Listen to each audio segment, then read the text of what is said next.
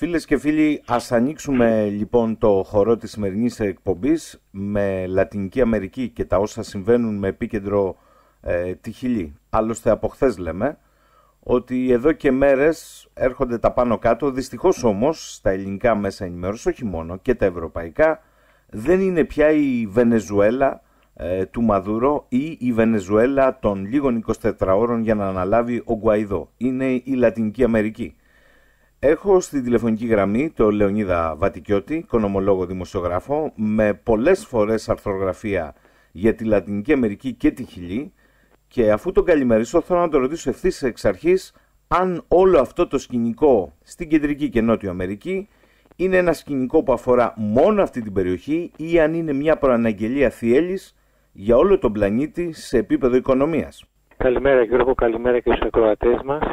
Είναι προαναγγελία θύελης, ακριβώς όπως το είπες, δεν αφορά μόνο τη Λατινική Αμερική εάν επιχειρήσουμε να ερμηνεύσουμε συνολικά τις εξελίξεις ε, ε, στον Ισημερινό, στην ε, Χιλή και στη Βενεζουέλα όμως γιατί σχετίζονται άμεσα αυτό που θα μπορούσαμε να πούμε είναι πως είναι μια μαζική λαϊκή απόρριψη του πιο γνήσιου, του πιο επιθετικού νεοφιλελευθερισμού.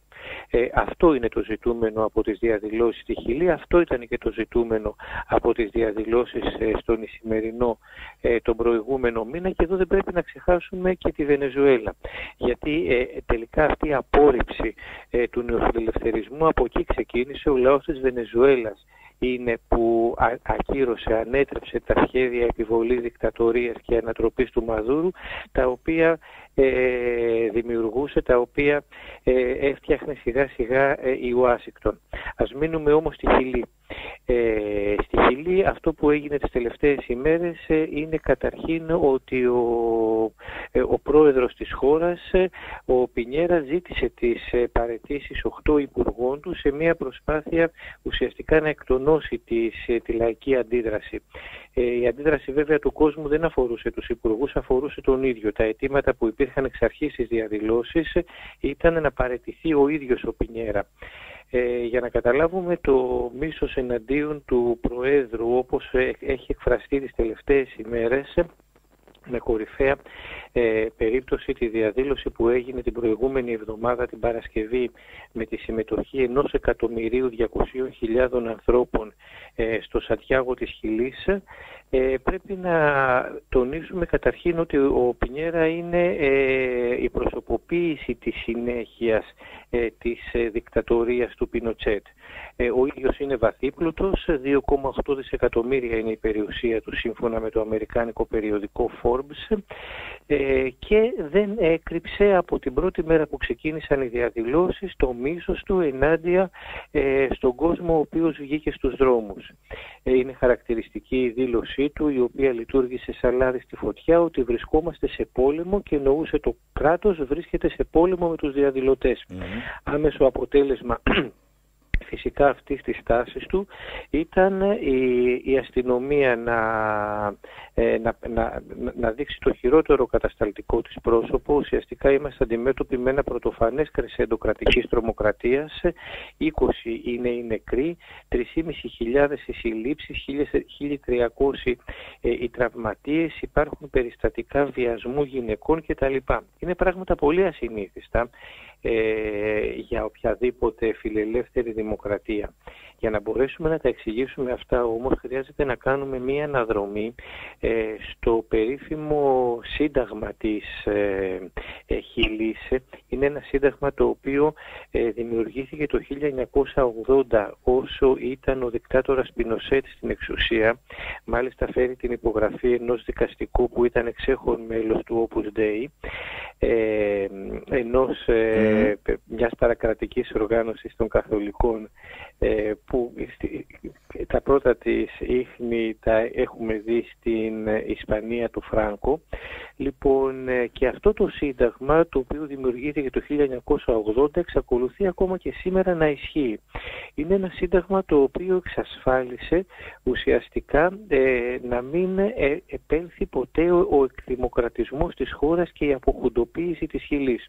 Τρία είναι τα πιο σημαντικά του άρθρα. Το πρώτο είναι πως εξασφάλισε ατιμορρησία για το στρατό. Κανένας στρατιωτικός από τη Χιλή δεν ε, διώχθηκε, δεν υπέστη καμία τιμωρία για τις χιλιάδες δολοφονίες αγωνιστών δημοκρατών ε, τα χρόνια της Χούντας. Και σε αυτό ακριβώς το άρθρο της, ε, του χιλιανού συντάγματος σας αναζητήσουμε την αιτία για την ε, βία που επιδεικνύει η αστυνομία και ο στρατός της Χιλής. Ξέρουν πως όσες φορές και όσους ε, άοπλους διαδηλωτές και να πυροβολήσουν δεν πρόκειται να τιμωρηθούν. Αυτό λοιπόν το Σύνταγμα εξασφάλισε ότι ο Πινοσέτ ήταν φόρου ζωής γερουσιαστής και το πιο σημαντικό είναι το εξής, είναι πως εξασφάλισε ότι οποιαδήποτε αλλαγή του συντάγματος απαιτεί ε, υπερπλειοψηφίες, πολύ μεγάλες ε, το αποτέλεσμα είναι ότι χωρίς την ε, ε, συμφωνία της άκρας δεξιάς η οποία στήριξε το πραξικόπημα δεν μπορεί να γίνει καμία συνταγματική αλλαγή στη Χιλή. Γι' αυτόν ακριβώς το λόγο οι, οι, οι παρετήσεις των 8 ε, υπουργών του Πινιέρα δεν ε, προκάλεσαν καμία αλλαγή. Ε, ο κόσμος δηλαδή τις θεώρησε εντελώς αδιάφορες και κατά κανέναν τρόπο δεν έχουν καμφθεί οι αντιδράσεις της κοινωνίας Γιώργο όλες αυτές τις ημέρες και αντίθετα αυτό το οποίο βλέπουμε είναι κάθε μέρα να συγκεντρώνονται περισσότεροι διαδηλωτές, να ξεσπάνε διαδηλώσεις σε πολύ περισσότερες πόλεις της Χιλής. Λεωνίδα, πριν σε αποχαιρετήσω, θέλω να μας διευκρινίσεις κάτι. Ε, στη Λατινική Αμερική αυτή τη στιγμή βιώνουν μεγάλες αντιθέσεις. Στην Αργεντινή επανακάμπτει, ας το πω έτσι, το κέντρο μετά την αποτυχία ενός ακόμη επιχειρηματία πρόεδρου. Στην Ουρουγουάη πάμε σε δεύτερο γύρο, αλλά με πρώτες δυνάμεις της κέντρο αριστεράς.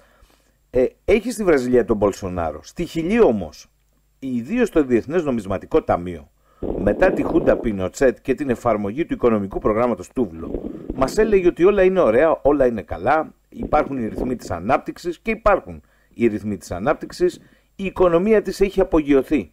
Πώς δικαιολογείται από τη μια οι αριθμοί της οικονομίας να ευημερούν και εκατομμύρια λαού να είναι στον δρόμο; Ναι, η οικονομία της Χιλής και της Λατινικής Αμερικής ευημερούσε για να είμαστε ακριβείς.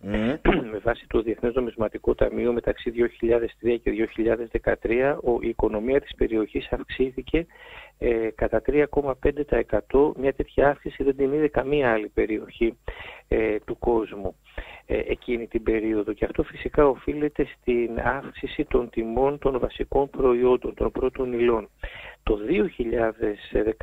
2019 όμως, το τρέχον έτος για τη Λατινική Αμερική και την Καραϊβική προβλέπεται μία μείωση του ΑΕΠ, ε, συγγνώμη, μία οριακή αύξηση κατά 0,2% ε, και αυτό συμβαίνει κατά κύριο λόγο εξαιτίας της, ε, του κορεσμού, της κόπωσης που εμφανίζει η κινέζικη οικονομία, η οποία όλα τα προηγούμενα χρόνια απορροφούσε ε, τις εξαγωγές ε, της Λατινικής Αμερικής.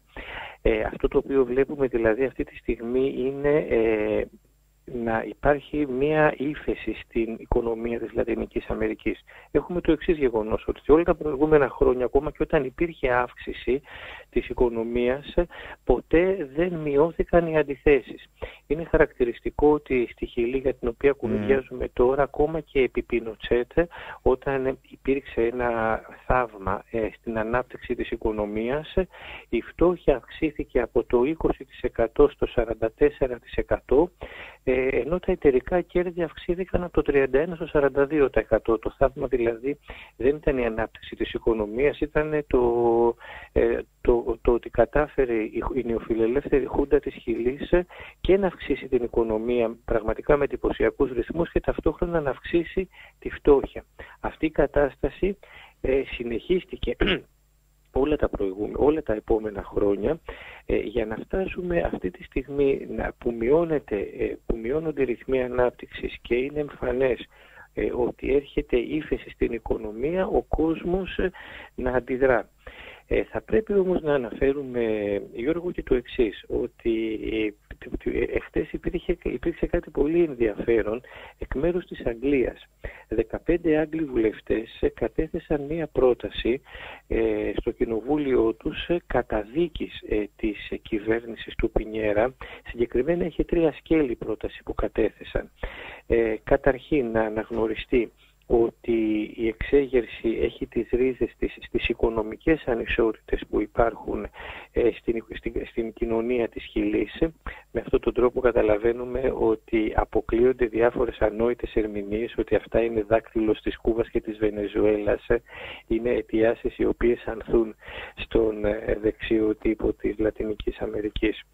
Το δεύτερο σημείο από την πρόταση των Άγγλων βουλευτών είναι ε, καταδίκη της δήλωσης του Πινιέρα ότι η χώρα του βρίσκεται σε πόλεμο με τους διαδηλωτές και το τρίτο σημείο το οποίο έχει πολύ μεγάλο ενδιαφέρον για όλη την ευρωπαϊκή διπλωματία είναι πως ζητείται να γίνει χρήση κάθε διπλωματικού και πολιτικού μέσου για την ειρηνική επίλυση της κρίσης.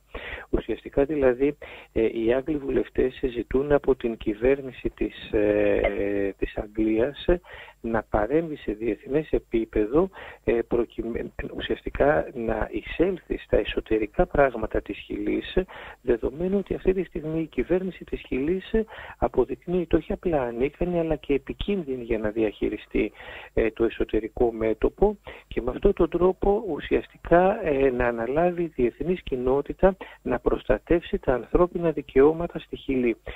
σε μια χώρα η οποία καμαρώνει για τον νεοφιλελεύθερο μοντέλο μοντέλο της και μάλιστα μόλις πριν από λίγες ημέρες από, την, ε, από τις κινητοποιήσεις ο, ο πρόεδρος της δήλωνε στους Financial Times ότι η Χιλή είναι μια όαση στη Λατινική Αμερική.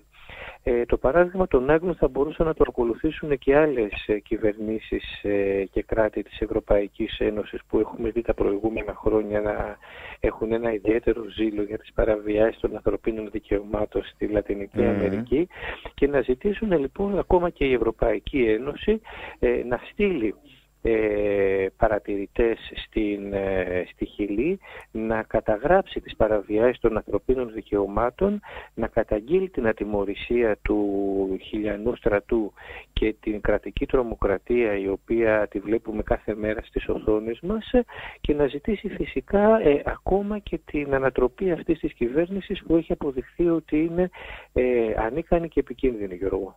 Λεωνίδας Βατικιώτης μας εξήγησε γιατί στη Χιλή υπάρχει σήμερα με τέτοια ένταση και επίταση αυτή η εικόνα, αλλά ταυτόχρονα μας είπε ότι όλα αυτά δεν είναι παρά ένα σκηνικό προαναγγελθεί σας θυέλης στο παγκόσμιο οικονομικό ε, πλαίσιο. Θέλω να τον ευχαριστήσω. Καλή σου ημέρα, Λεωνίδα. Και εγώ ευχαριστώ, Γιώργο. Καλή συνέχεια.